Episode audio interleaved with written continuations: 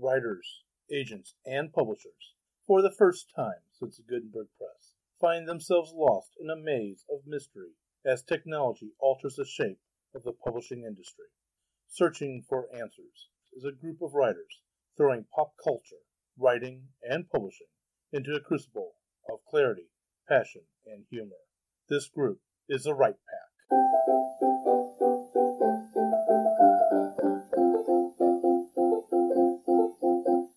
This episode of Write Pack Radio, we are going to talk about holding on to hope in the face of constant rejection. And this is as a writer. Stay tuned. Welcome back to Write Pack Radio. This is your host and producer, David Allen Lucas, author of Crazy Things, president of St. Louis Writers Guild, president of Winding Trails Media, voice actor, writer, and martial arts instructor. Gotta wear a lot of hats. Um, and also, too, coming up soon is Gateway Con. That is a gateway to publishing conference and convention being held by multiple writing organizations in St. Louis. Check it out at www.stlwritersguild.org. This is a writers' conference, a book fair, and a writers' retreat. Again, that's www.stlwritersguild.org. And with me today is the Madame of Murder herself. Fedora Amos. I write Victorian whodunnits like Jack the Ripper in St. Louis and Mayhem at Buffalo Bill's Wild West. Right now, I am wading through the copy edited version of Have Your Ticket Punched by Frank James. And I have another six days in order to get it in on time, which I certainly plan to do. Also, I am president of Greater St. Louis Sisters in Crime and will be at Gateway Con and doing a panel on. Uh, What are you doing a panel on? It's something mystery. yes, I'm trying to think of the exact wording of it. Let me think here. It's I Love a Mystery Part 2. Uh, the Tricks of Writing Mystery. No, that's not right. But it's something like that, and it'll be fun. I just remember that it wasn't as clever as it could be. I'm because sure. last time you mentioned it, I'm like, it's not we love a mystery or you all love a mystery. It's a completely different title, but it's I love a mystery part obsessed two. Well, if Authors you love a obsessed with mystery, you love a mystery. What can you say? Authors obsessed with murder. Go ahead. Oh, And also with us is our Picasso. you're giving me Picasso now. I'm, I'm trying to think of good, good artists. Picasso knew that you must know how to draw to break the rules. Of course. And I hope I break the rules intelligently when I do. My name is Jennifer Stolzer. I'm a children's book author and illustrator. I have a picture book out called Dog Park, a second one coming out in tribute to my late dog Calcifer, who has unfortunately left us. There'll be a big full page photo in the back of it, memorializing Calcifer. It's called Cal Learns to Share, and it is a tissue of lies. Yes. 'Cause he You never did. Because he died still not having known how to learn to share. He actually untaught my dog Cowboy how to share because now he has all the toys and he doesn't play with any of them because he doesn't think he owns them. Wow. And also with me is my competition. I mean, my wife is my competition. Hi, I'm Melanie Lucas, and uh, because of the wonders of recording in the past, we are exactly where we were in the last episode writing Yeah. Well, let me let me explain that we are doing a double recording today in May because of both Mother's Day and Memorial Day. We do a lot of double recordings, so that way people can actually not hate us mm-hmm. and go out and do things. So yeah, we haven't changed anything, but Didn't My- get any writing done the Yeah. last hour. But my storyboard is done. I just I'm going back through and making sure there's nothing I'm missing. You scribbled it real fast between I the two recordings yeah. and now it's done. Uh, my beta readers have given it back to me with suggestions. I've added those.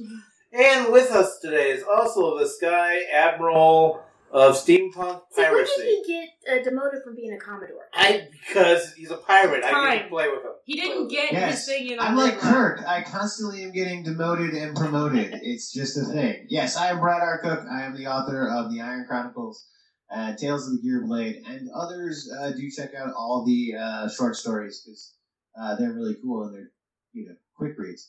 Uh, also, though, and I want to throw this out there: if you are interested in reading the Iron Chronicles, you can get the Iron Chronicles trilogy pack, which is all three books, two prints, gear pin, and bookmarks for 36 bucks. Check it out on my website. You can order it there, and I'll even, like, you know, personally engrave them all. It's awesome.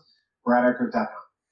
The one thing I will say about Brad with my promotions and demotions, I will not make him into a J.J. Abrams version of Kirk where he went from cadet straight to captain. And with that, sorry, was that a little bit on the nose? Anyway, let's talk about the dreaded thing that we all hate to receive, and that is Demotions. rejection. yeah, a come back as a writer, rejection. Um, I'm not talking about prom dates. I'm not talking about dating in life or anything else. We're strictly talking about writing. It is a fact of life is getting rejected. Either rejected by an editor, rejected by an agent, rejected by a publisher, or even rejected by fans. So, how do you hold on? I mean, we're writing is an introverted activity. We write by ourselves. How do you hang on to hope? Or are, are all writers insane? Mhm. Anybody? Well, that's probably true. However, I will say that there are some res- rejections which are actually pretty encouraging.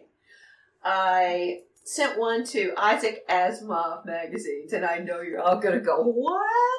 Because you have no idea that I've ever attempted to write Let me pause anything for a second. Let, remotely like science let me fiction. pause her for a second. I've gotten this clue over time that she's into sci-fi. So go ahead, go for it. Well, I, I, they passed on it, and the editor, whose name I unfortunately have forgotten, wrote back to me saying, I'm going to pass on this story, but I do like it and hope you find a good home for it. Mm-hmm. There you go. So, you know, there are any number of reasons why editors will not want your story at that particular time. And they are deluged. They get hundreds of thousands.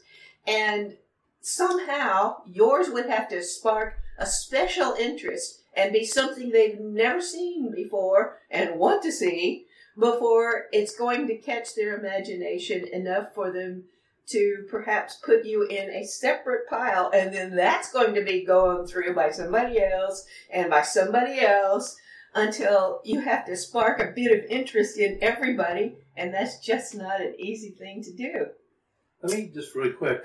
You talk about the deluge of submissions I got. There was a great picture I saw. Was in one of the screenwriting groups on Facebook, where a person is the first round. They've got to review all the scripts that are coming into them.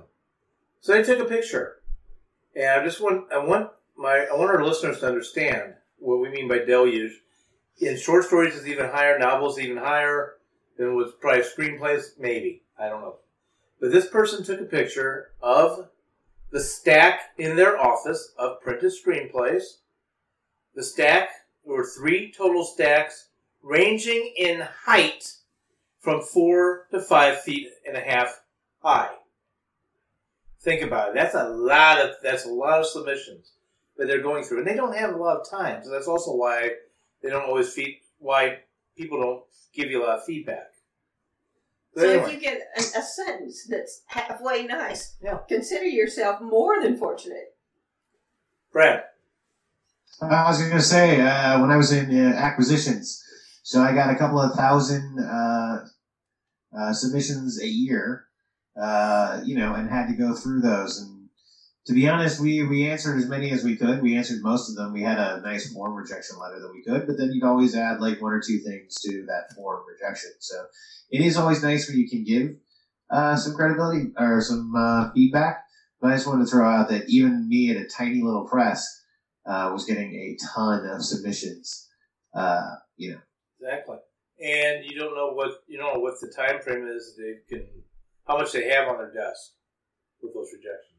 Or what they're looking for Yeah. because in the case of magazines they might have thematic issues Mm-hmm. one that's a special issue and they may have a particular need that they're looking for and everything else they're going to shove through as fast as they possibly can because they have an, a magazine to get out and they have to be very practical about it Yes. Um, real quick, and then I'm going over to Jen next, and that is sometimes trends trends that they're looking for are complete flashes in the pan. They were looking for story novel wise, they were looking for mermaids for a while, mermaid stories, and that died while it was still being talked about and asked for in the in the industry. Go for it, please, Jen. Well, to to take it into a parallel career, uh, I'm an illustrator. I draw pictures for a living. I draw picture books for a living. And one thing that they told me when I attended the SCBWI conference is that uh, if you want to get a big contract with a big publisher, then the the the reason the strategy to take is persistence. You're supposed to send in. Uh, they use postcards. They still use postcards. I still use postcards. Um, you put your artwork on a postcard and you send it to all these different publishing houses. And if they like you, they'll put you on a board, or they'll put you in a file, or they'll maybe go look at your website and see what you have, or maybe they had a bad day and they push all the postcards into the trash that day. Or maybe they look at you and they say, "Eh, that's nice," and then they throw you Or in the we've trash already got one who does pretty Yeah, much what you exactly. do. And it's uh, there was an anecdote told at that conference um, that you know you're he was uh, he was an acquisitions person working for a big five publishing house, and he had like the same day a picture book manuscript laying on his desk about elephants, and then a postcard from some unrelated artist landed on his desk that had an elephant on it. He said, "Okay, sold," and that was what made the decision. It wasn't that the hundred thousand people that had previously sent him a postcard couldn't draw an elephant. It just so happened that that was how the stars aligned that day. If he had come in, uh, if the mail had been a day late, then that person probably wouldn't have gotten that job. And for a lot of writers, uh, it's the same thing. It's did the uh, did the slush pile reader just see a manuscript about werewolves, and so your werewolf manuscript, they're like, ah, let's compare these two. I liked this one a little bit better because of the writing. Or, or because this character had the name of my ex boyfriend and I'm glad he died on the first page, like whatever.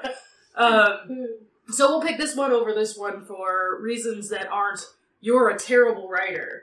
You know, I'm not a terrible artist, but You're a wonderful artist. I'm I'm a wonderful artist, and you can check me out on www.jenniferstolzer.com. It's Stolzer with a Z.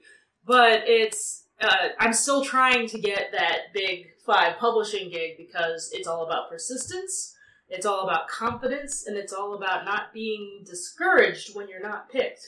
And a little luck never And a hurts. little luck never hurts at all. And let me, I'm going to dovetail in there, and I'm going to start off my dovetail with a quote. As Frederick Nietzsche once wrote, there are many people who are, are I'm going to, my paraphrase here. There are many people who are stubborn to the path they choose, but there are less that are stubborn to the goal.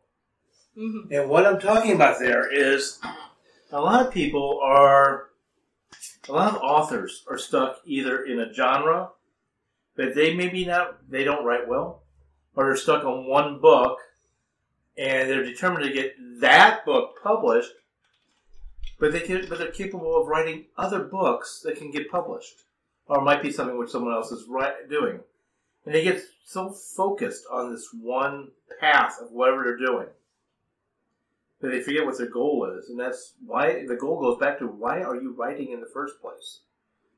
Why why do you have this dream of being a published author, even even self pub? Why do you why do you want to get that out there? Go ahead, Jen. Oh, maybe we should answer your question by going around the, the room and talking about an episode of our writing careers, well, where we faced rejection and what we decided to do leading from that.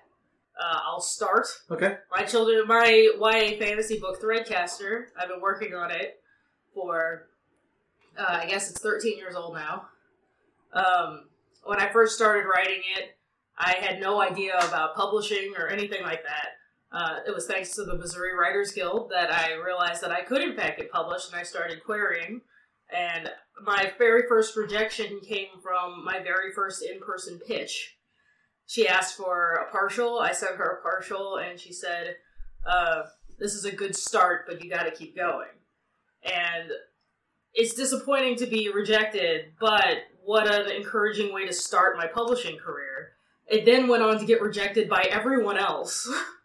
I rewrote it twice, and it continued to get rejected. And eventually, I said, "Well, maybe being my first child, uh, I'm the one who's responsible for getting it out there. If I want it out there, I should do it." And then I self-published it using CreateSpace and have been selling it through Main Street Books and Novel Neighbor and uh, online promotions and this lovely podcast. I mention it every week, and it's you can. There was the there was the there were a lot of opportunities in there where I thought uh, this thing obviously is not good enough to get published. I should just give up on it.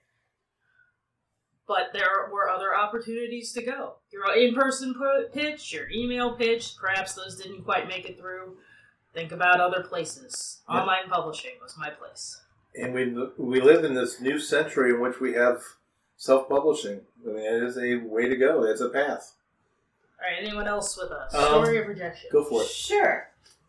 The first thing that I ever tried to do, see, I had done nonfiction before, mostly because people asked me to do it and were willing to pay me to do it. So actually trying to query anybody was an unusual sort of a feeling for me.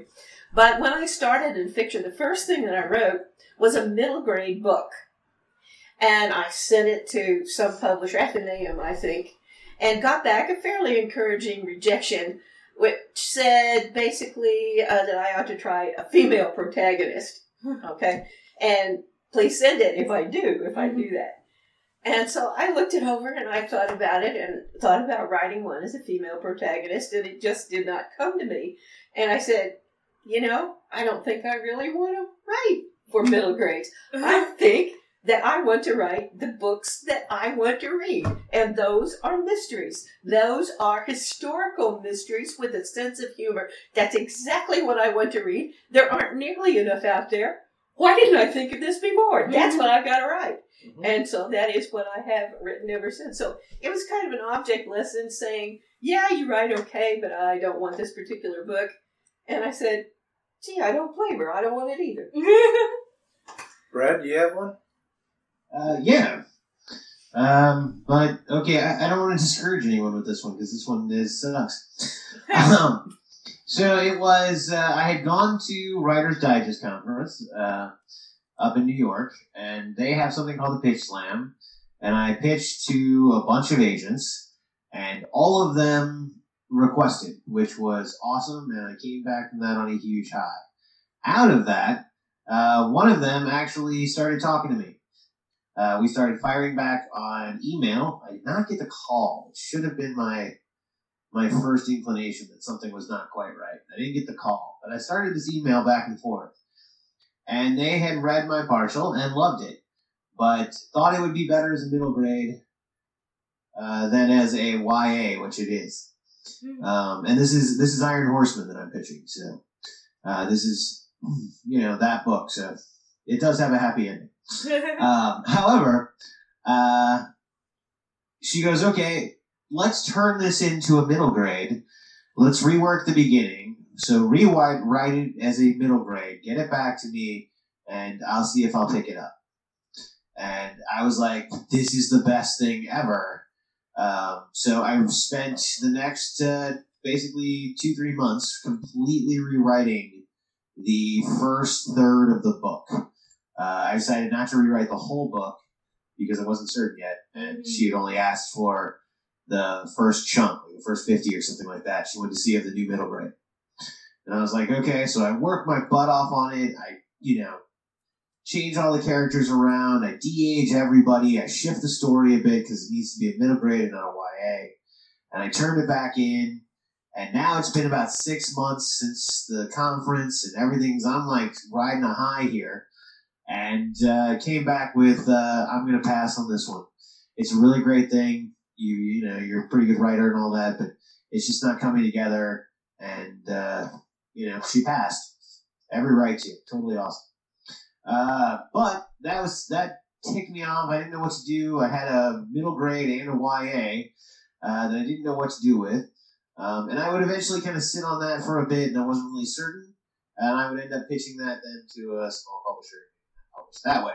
Um, so it did have a kind of a happy ending, but I have to say, out of all the rejections I've ever gotten, Uh, that was the one that, that hurt the worst because yeah, I really liked her. I really wanted her to be my agent, and uh, to be honest, it was it was it, it's just that it was not the right book, and it wasn't because it was it's YA, not a middle grade.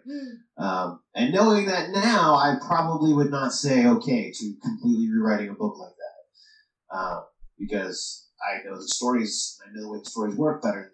But at the time, it was soul crushing. It took me years to go. Understood.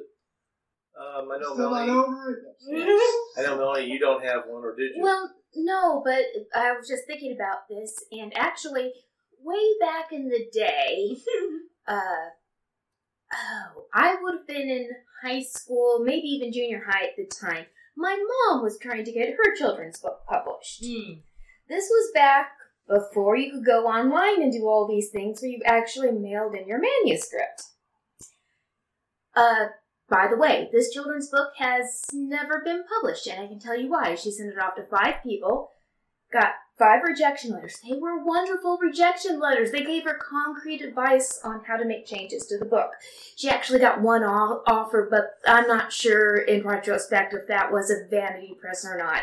She didn't go with it because she looked at the contract like, wait a minute, I'm paying to get this published. yeah, it's So- vanity press. Go ahead. Mm, probably, but again, it yeah, probably. So, uh, point is, it was a book about childhood depression written for children. And yeah, she couldn't take the rejection. She got very nice rejection letters that clearly all read the book. And uh, she just gave up trying to get it published. And whew, at some point in time, maybe I'll help her get it published online, independent published. But then, I you know, an illustrator you could you could call. Yes, but uh, the, the issue here is then marketing. Speaking of our last author, because you know, mom isn't really all that great about that either. that would be your job. Yeah. Brad, you want to throw something in, then I'll tell my story. Go ahead. Uh, I, this is not a dovetail. This is actually another tale of woe. Um, I have a lot of them, so we could go on for the rest of the hour about all my tales of woe. Well, I'm going to go with two of them. Go ahead. I wanted to throw these out there. So, um, I have been rejected um, more times than I would ever want to count, but I am obsessive, so I have actually counted. It's on average about 200 times a book. Um, and I've written several books. Um, and that, that, that is not just agent rejection, that's also publisher rejection and everything like that. Now, some of these rejections are straight off, you know, the, the no whatever rejection, you know, the, the no contact rejection. Some of these are off of submissions where you submit and a year later you hear back, oh, no, I've decided to pass. And you're like, oh, okay, I thought you already had. Um, but I just want to throw that out there that, that, you know, you will face a ton of rejection. And I always look at it this way because, yes, I've had books that have gone to the point of rejection where I have shelved them and uh, moved on to another book. That's just part of what might happen. Uh, and that's because I'm not self-publishing. I'm not doing them. I, there are other roads I could have walked down with those books and chose not to. Uh, but I always equate it to this, and yes, I'm a guy, so uh, I do have a bit of this perspective. But for me, it is entirely like dating in high school. This entire querying process. And the reason I throw this out there is because in high school, uh, you have no idea what you're doing, for one. Uh, two, you ask out girls that maybe you shouldn't ask out and maybe take risks on and stuff like that, and that's smart to do. Uh, and most of the time, you will get rejected. So it's it's just one of those things that in life, I think it's good to kind of be able to deal with rejection. Um, it's an important skill to, to to to build up. And as I always say in my pitching workshop, uh, rejection is never about you; it's always about the book. Right. I like high school. Uh, sorry. I couldn't resist that Very one. much unlike high school. Yeah. Um, my two tales of woe that I'm willing to share. They're actually not in chronological order. The first one is later or closer to this date, I should say, than the other one. But I will say I celebrate these two rejections that I'm about to talk about because looking at the stories I wrote, I am glad they got rejected. They weren't ready yet. Um, the first one was uh, two stories, two short stories I sent off to it could have been either Ellery Queen Mystery Magazine or Alfred Hitchcock Mystery Magazine. I just remember the publisher's letterhead that came back, which, by the way, is the same company. Yes. So, eh, so either one. The first one they sat on for I might be misremembering this, but call it five or six months. And I'm sitting here going, thinking at the time. And by the way, when this was submitted, this was done by mail. They still wanted it by mail, by then by email. So I'm like, okay, I haven't heard from them anymore. I'll go ahead and send a second one, which technically would have been the same one in a series of short stories that were written about a time period pre-American Revolution, set in Williamsburg, Virginia. You aren't the only one doing historical mysteries at times. anyway, sorry, I'm picking up the door there. Um, and I got back the same day two rejection letters. I was like, okay, no comments on it. You know, they were just the normal, thank you for submitting, we wish you the best, blah, blah, blah. Um, ones. I was like, okay. The before that, I almost had a novel published, and I was actually the one who walked away from it. Um, it was a short. It was a science fiction, but what it was, it was, believe it or not, actually at this time wrote Christian science fiction, or at least that's what I was trying for, which is sounds weird to me nowadays. It's a Um, genre, though. It definitely is a genre. yeah, oh yeah, it definitely is a You can genre. publish it. And at least at that time, the um, industry, the market, I should say, not the industry, the market did not believe in aliens. They didn't want aliens in their story. They could be humans if it were. They could be genetically altered, but they didn't like aliens. Well, the agent who I had actually pitched to, which was willing to accept it, um, and actually it wasn't an official pitch. It, I, we had lunch together at a conference, but it was the same thing as what Fedora went through. It's like I, I don't see this working. I can't get the characters to work out right. So after he told me that, I just killed the story eventually because I couldn't change the characters that drastically from what they were. And I'm glad because looking back, um, I not the genre I wanted to write in the long term. I'm still working on that part, but hey, um, you know, I think I know what genre you want to write in. You just need to get the book out. well, the book is in is if it's the one you're thinking is the storyboard's done. I just need to sit down and write it. Um, and with that, you, Brad, you said rejection is not about you. What? Why should I hold on to hope in face of rejection and rejection and rejection? It's not about us. So, what keep what what? Why do we keep going? What is it about? J.K. Rowling. It's about J.K. It's very simple. It's all about J.K. Rowling. No, uh, I mean the reason I throw that out there is that she was rejected by everybody, uh, and ended up with the biggest novel of the 20th century, probably. So uh, it is it is something to keep hope alive. It is something to know that the even if this book tanks, the next book may not. Even if this agent rejects you, the next agent may not. Uh, you know, the, hope is something in this industry that I think every writer has to cling to, because otherwise we will go insane. Right. I'm going to go over here to Fedora next, but I'm going to just quickly say real fast. Hope is also what gets you in trouble with vanity presses. That's what they're that's what they're preying on. Is your hope. So just FYI, hang on to hope, but that's also beware of those who suck up to you and want money from you to publish. Hint, hint. Go for it. I wish I could remember who said this because I think it's a wonderful quotation. A wonderful person of some description, whoever it was, was asked what is the definition of success, and he said, "Success is passing from failure to failure without loss of enthusiasm." Like and that. that's what we need as writers. And it's a Japanese. There's a Japanese saying: "Fall down six times, fall down seven times, stand up eight, or fall down six, stand up seven. Um, I had something relevant.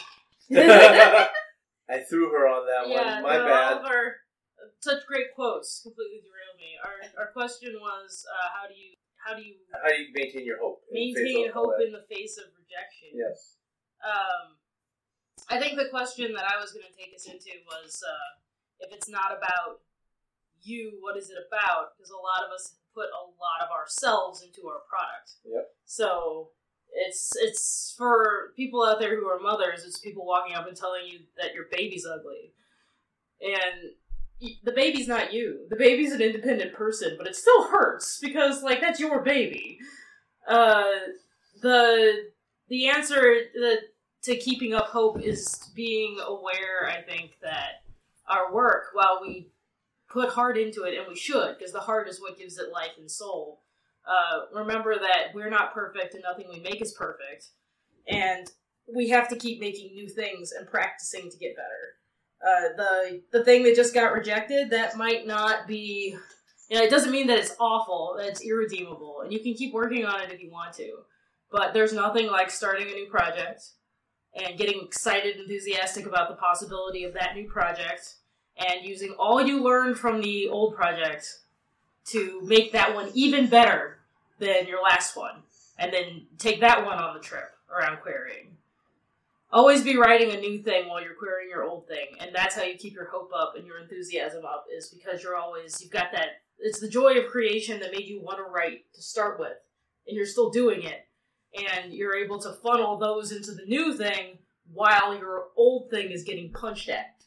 And you keep on working toward your goals in lots of other ways too. In networking and making connections, in learning the craft by Mhm. going to things like Gateway Con, for example, and joining writers groups like Greater St. Louis Sisters in Crime, for example. it is working on your craft, it is working on your contacts, and working on your content, all of it. And there's nothing more rewarding than any small success you have, so celebrate those. Yes. Along with those lines, um, I'm going. th- This is an episode where David quotes, so I'm quoting. As Robert Louis, as Robert Louis Stevenson once said, "Do not worry about the harvest that you've reaped for the day. Think of it's, I know I'm paraphrasing because I don't have it up in front of me right this minute. Um, don't worry about what your harvest is for the day. Focus on how what you've actually sown, all the seeds that you've sown." if your story has failed, or if your story, like me, I put my story into the burn box, I have the drawer and I have a burn box. And yes, I do burn the manuscripts. If I put it in the burn box, okay, well, it's gone. It will never. I don't ever want to work on it again. But I've learned from it. There's something that's always improved my techniques, improved my stories, uh, made them less juvenile, as I like to call it um, you don't become a master of your craft first time out. I don't care. There's no such thing as an overnight success, especially in writing. Unless you've got lots of money and you pay somebody to, to, that will do it. No, seriously. You've got all these authors out there who are quote unquote overnight successes that really they went through the grind that you and I are going through all the time. And that leads to a quote which actually I do have up in front of me by Michelangelo. And that is, da, da, da, I lost it, there it is. if people knew how hard I had to work to gain my mastery, it would not seem so wonderful at all. Mm-hmm. And that's one thing. Your hope is built in your work, in, is in each of your projects, in what you do, and what you and what your goal is, and or not you want to keep on going after it. You can't let the rejections break you. I mean, if you do that, then I mean you point blank, you've been given a gift. If if you have any talent in writing, you've been given a gift. Why surrender it so easily? Just because you've ran over some obstacles. Brad, you're a swordsman, like I am. Is there any sword out there worth its weight in metal that has not been slammed into the heat, hammered on the anvil, folded, reheated, refolded, reheated, refolded? Yes, a lightsaber. No, just kidding.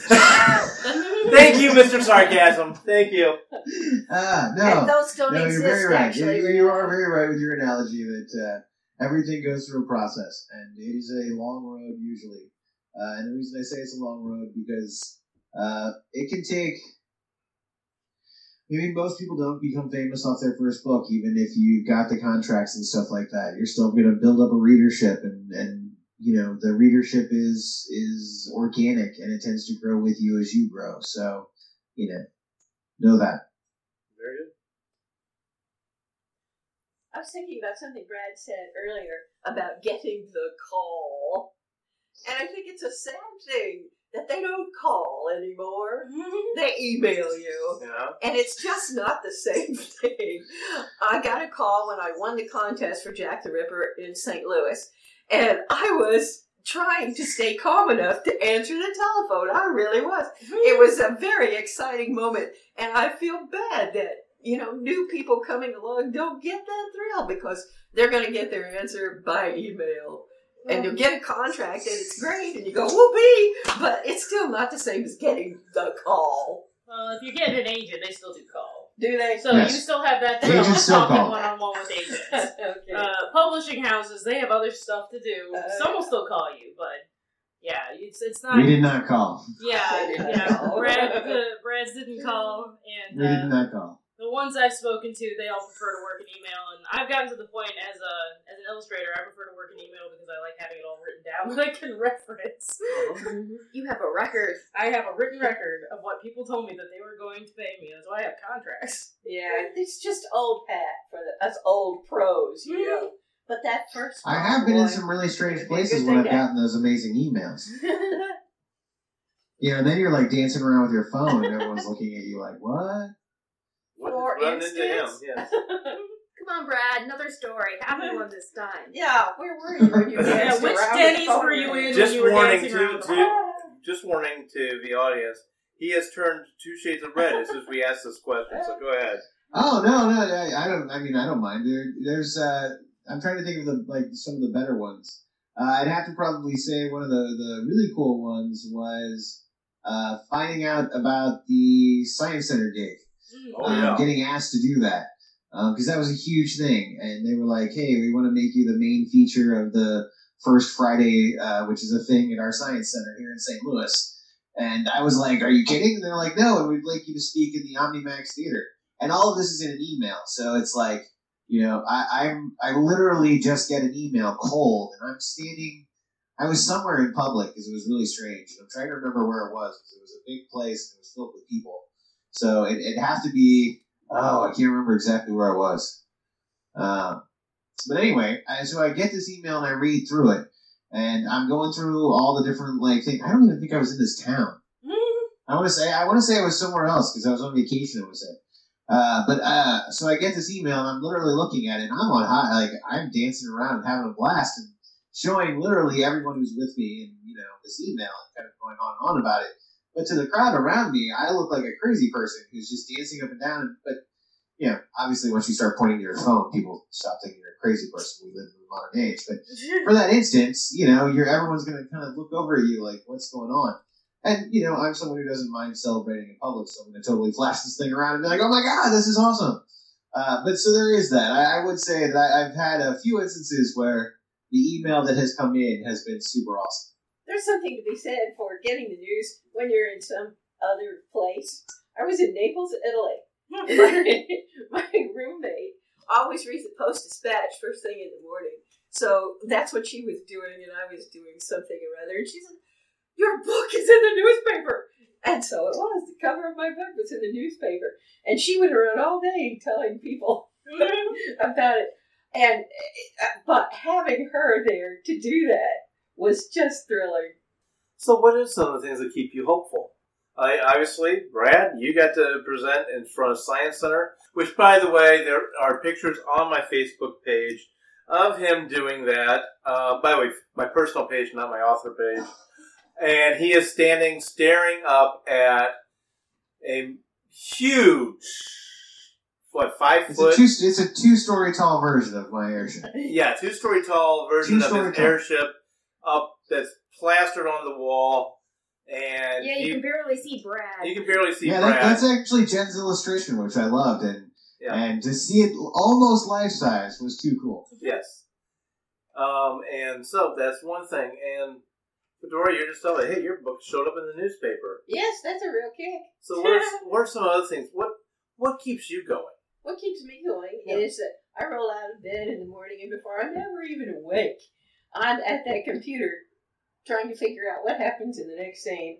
And oftentimes I will think about it the night before and an idea will be there. That's what keeps me going.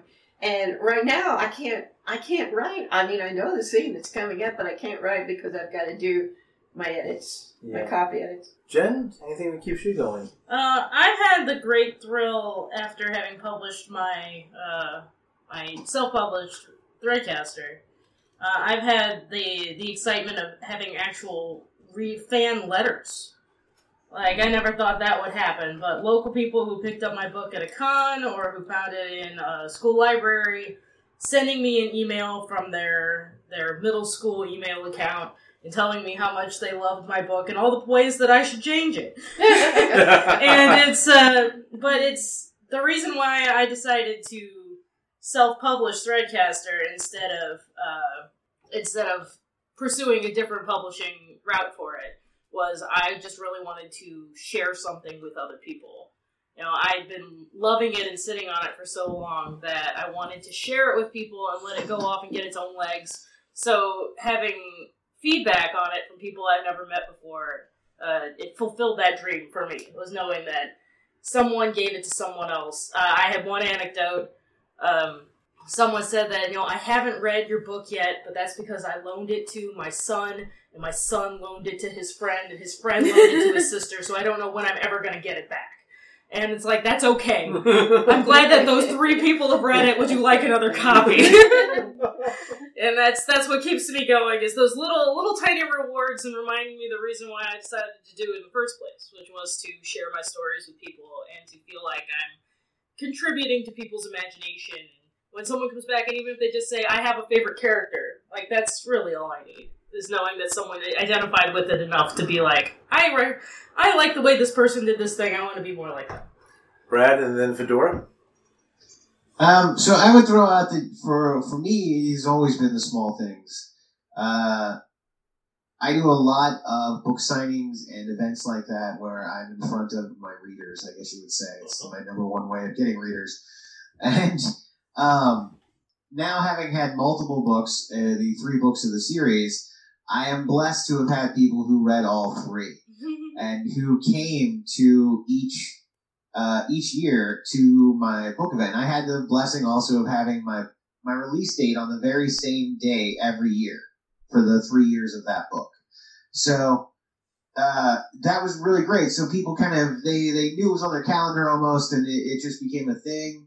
Um, and when I had them show up and be like, you know, he's really excited to read the third one, and you've got a 10 year old kid sitting there in front of you, or a 12 year old kid standing there in front of you, who's super excited not only to meet you, this amazing author that they've read your book, and, you know, and then all, you know, and then having that person come back the next year and be super excited to read the next one, and then having them come back the third year, that is. Uh, that will always be gold to me. In fact, if I achieve nothing else in writing, uh, I, I have that experience, and that is awesome. Um, I would also throw out that the first person ever to do a book report on my book was the craziest thing in the world to me. I mean, I remember doing book reports like crazy in school, and the fact that somebody did my book uh, it- it's just the coolest thing in the world. And then the last one I'm going to throw out is to a teacher friend of mine who texted me one day and said, "This is the coolest thing. One of my students just walked in with your book." Hmm. and that was the coolest thing in the world. Like those little things to me are infinitely cooler than almost anything else I've achieved. Where you know I love having conversations with my books, where I'll sit down with my readers and we'll talk about everything. And yeah, I don't even mind when they tell me that what they wish would have happened. Like somebody was like, "Your third book was kind of long," and I was like, "Well, it was the it was a wrap up, you know. It was this kind of like eh, it's, it's just." I don't mind at all. I love having conversations about my books, but it's the little things like that, the interactions with my readers, that I think I'll always cherish. Fedora. I would think it would be a good thing for everybody, published or not, to seek out little bits of joy. How to do that? I think one great way is to find a critique group and share with them your words, and they share theirs, and they'll find things that they believe you could do better, and that's great. but also they'll give you compliments and fi- and you can find out the things that they like and it's just a little bit of reward, a little bit of uplifting on a regular basis. I recommend it to everyone. Hmm. Get a a nice critique group, one that is compadre filled and you have fun and you laugh and it's wonderful. Right? I completely agree. And just to throw out the little things, so I recently just hit the first or the last period on a on a, on a manuscript that I'm writing. Uh, I've been working on it all year, and it's it's one of my passion projects. Congrats. And uh, yes, and just that. So I know that it's just the first draft. I mean, there is so much work left to do on this book, but it doesn't matter to me because I hit the final period for the first time. And that is a huge accomplishment. And I celebrated. I even posted it up and everybody liked it on Facebook and, you know, told me that was great. It was a big congratulatory thing. So I am a huge believer in celebrate your little victories. Anything else from anybody else? And a little victory can be just finishing a chapter, just uh, uh, internally. When you write, you know when you've done something well. You know if you've written a good line. You know if the chapter is satisfying to you.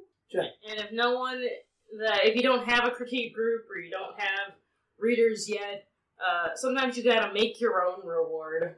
Uh, when I was writing Threadcaster, if I met my goal, you know, my goal was I was gonna finish this portion of the draft by Easter. And if I did that, I bought myself a cupcake. Exactly. And so, and I, I kept that up. Every time it's like, oh, I finished my draft. Time to go get my congratulatory cupcake. And that made me smile. Even though I get a cupcake any day of my life that I wanted to because I'm an adult with my own money, uh, it's because, oh, I get to reward myself with that. It's something that made me smile that I enjoyed. I take a photo of it and post it to my congratulatory cupcake. It may or may not have an action figure in the picture.